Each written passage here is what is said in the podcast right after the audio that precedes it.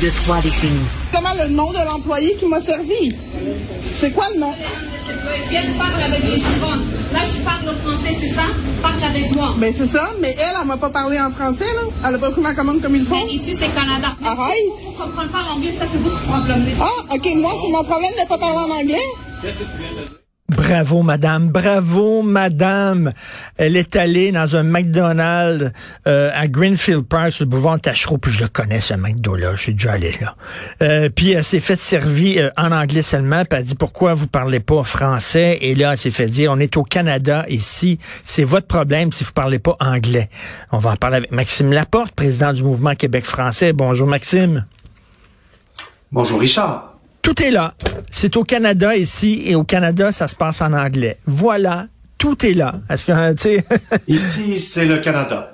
Ben c'est ça. Il y a des gens qui viennent ici. Le Québec fait partie du Canada. Le Canada c'est en anglais, donc euh, ils ne comprennent pas que le français c'est une des deux langues officielles, que c'est la langue officielle du Québec. Euh, ça passe pas le message. Écoutez, c'est un symptôme parmi euh, tant d'autres, parmi des centaines, des milliers. Euh, vous savez, le déclin du français, là, c'est pas c'est pas qu'une question de statistiques. C'est une histoire qui se vit au quotidien. C'est une histoire qui se vit à l'échelle individuelle. Plus le français régresse, plus on se fait mépriser, c'est ça la réalité. Plus le Québec recule comme nation, plus on se fait écœurer, plus on se fait traîner dans le bout, et plus on fait figure de perdant, de loser. Et tant qu'on va se laisser provincialiser, puisqu'il est question du Canada, tant qu'on va se laisser provincialiser comme ça en restant dans ce carcan, je regrette, mais les choses vont aller en s'empirant. Alors, à moins d'être maso, suicidaire, ou d'aimer ça se faire cracher au visage au quotidien, je pense qu'il faut impérativement sortir de ce carcan, Richard, d'autant que on constate que les mesurettes, les réformettes de nos politiciens fédéralistes provinciaux, là, ne suffisent pas à inverser la tendance. Alors, je suis pas de bonne humeur aujourd'hui. Ben oui. Euh, je, je, D'abord, je tiens à saluer la dame qui se tient debout. Vous savez, comme disait Falardeau, là, que, que, que vous avez bien connu, Richard, si tu te couches, ils vont te piler dessus. Si tu restes debout, ils vont te haïr, mais ils vont t'appeler monsieur. Euh, peut-être madame dans ce cas-ci. Et donc, j'invite tous les Québécois à se tenir debout, mais plus encore, encore plus debout que, comme on le dit ordinairement. Il faut sortir de ce carcan des charges. Je pense qu'il faut faire l'indépendance, disons-le, explicitement. Ben oui, parce que veux dire, on va en Italie, c'est un pays, puis on sait que la langue là-bas, c'est l'italien. On va au Japon, ça parle japonais. Si le Québec était un pays, si on faisait pas partie du Canada, les gens diraient pas c'est au Canada ici, c'est en anglais. Ils sauraient on vient ici, on a un passeport québécois, c'est de l'argent québécois, c'est au Québec, puis le Québec c'est français. Il me semble que le message. les gens vont peut-être se demander les gens ont peut-être se demander qu'est-ce qu'ils ont mis dans leur café à matin. Là, ils, ils parlent d'un, d'une anecdote chez d'une anecdote chez McDonald's. Puis là, ils parlent d'indépendance du Québec. Évidemment, c'est parce que c'est lié. Regardez, le but, l'idée pour que le Québec français vive et s'épanouisse, pas juste survive en passant, mais s'épanouisse, c'est qu'on soit en mesure d'établir, d'aménager un environnement linguistique normal, digne d'une société linguistiquement normale, pour paraphraser René Lévesque. Euh, les fédéralistes, leur pari, ça a toujours été de nous dire ah mais si on reste dans le Canada, on va être capable de maintenir ce fait français et d'aménager ce, cet espace, cet, environnement linguistique normal pour euh, pour l'avenir de notre langue.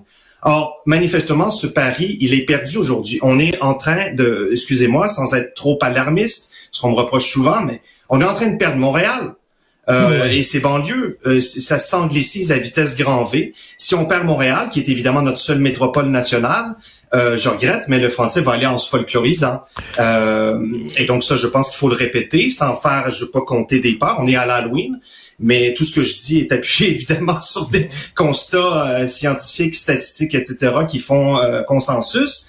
Euh, donc, il faut se réveiller. J'ai lu votre, votre article ce matin. Euh, je suis d'accord à bien des égards. Simplement, peut-être pas trop accabler les Québécois eux-mêmes. Euh, je pense qu'on a des dirigeants qui sont qui, ont des postes de responsabilité et qui, qui donc sont d'autant plus responsables de se tenir debout. Il faut se tenir debout. Je suis marié avec une fille qui, elle, se plaint pas seulement quand on lui parle en anglais, Elle se plaint quand on l'aborde en disant bonjour, aïe. Et elle dit, pourquoi vous dites bonjour, aïe? Pourquoi on est au Québec ici? Bonjour? Et si je vous parle en anglais, après ça, vous pourrez me parler en anglais. Mais on aborde les gens en disant bonjour. Et à chaque fois qu'elle dit ça, euh, moi, notre fils euh, roule des yeux. Maman, tu fais un scandale et tout ça. Fais pas ça, j'aime pas ça, je suis mal à l'aise. Mais c'est vrai qu'elle fait bien. On, est rendu, Maxime, que même le bonjour hey, on est content quasiment quand on nous aborde avec un bonjour hey, parce que au moins il y a bonjour là-dedans. Épouvantable. Ben, évidemment, euh, c'est scandaleux ce, processus-là. Vous savez, quand, quand, quand je vais dans des pays hispanophones, par exemple, euh, j'ai jamais entendu Hola Hi. Euh, c'est un symptôme d'une société qui est dans un processus de, de transition linguistique et culturelle. C'est tout simple que ça. Euh, vous savez, euh, par exemple, le phénomène du franglais. Hein? Donc, on sonne toujours un peu comme des mononcles quand, quand on dénonce le, le franglais. Mais euh, si on prend un peu de recul, il n'y a que les francophones au Canada qui, qui parlent franglais. Les anglos, ils parlent pas franglais.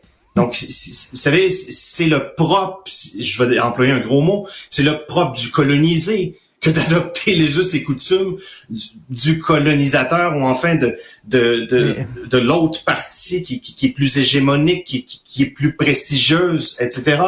Et, et, tout ça, évidemment, se constate de plus en plus à Montréal. Vous savez, on, on est au courant de ce qui se passe dans le Canada anglais pour les communautés de langue française, mais vous savez, euh, à, à Montréal, le français recule encore une fois à vitesse grand V. C'est entre autres le fait des institutions euh, de langue anglaise qui sont euh, surpuissantes, qui sont surfinancées euh, et corrélativement de nos institutions de langue française qui en pâtissent. donc, c'est pour ça, moi, j'en appelle, oui, au, au peuple en général, mais au gouvernement, à nos responsables, pour faire de quoi qu'ils se tiennent. Et là, les gens, il y a des gens qui vont dire, comme vous l'avez dit, euh, Maxime, euh, c'est une anecdote. Je m'excuse, mais des anecdotes comme ça, j'en vis tous les jours, mais vraiment tous les jours. Euh, et là, il y a des gens qui disent, ouais, ben, ça va prendre des études. Maxime Laporte, est-ce qu'on a besoin d'études pour savoir que l'eau est mouillée? Est-ce que j'ai besoin d'études pour savoir que l'été fait plus chaud que l'hiver? À un moment donné, là, on n'est pas fou, là. Moi, je, ça m'arrive régulièrement à Montréal. Là, arrêtez avec les ah, ben, études. Excusez-moi, mais les études elles existent. Les études, elles existent. Elles sont innombrables, euh, ces études, ces notes de recherche. Vous savez, euh, presque chaque année ou enfin à intervalles réguliers, il y, en a de ces études qui, qui, sont publiées par l'Office québécois de la langue française. On sait très, très bien ce qui se passe dans le monde, euh, donc pour ce qui est du français, langue du commerce, langue de la consommation, langue des services, partout sur le territoire. Et puis euh, ces chiffres-là, en l'occurrence, sont au rouge, comme tous les autres chiffres d'ailleurs. La question, euh, évidemment, euh, le débat n'est plus au niveau des chiffres aujourd'hui. Le débat, le débat tourne autour de la question, mais qu'est-ce qu'on fait? Est-ce que il est possible d'aménager un environnement linguistique normal en restant une province avec des, des les recours, les moyens, les leviers d'une simple province?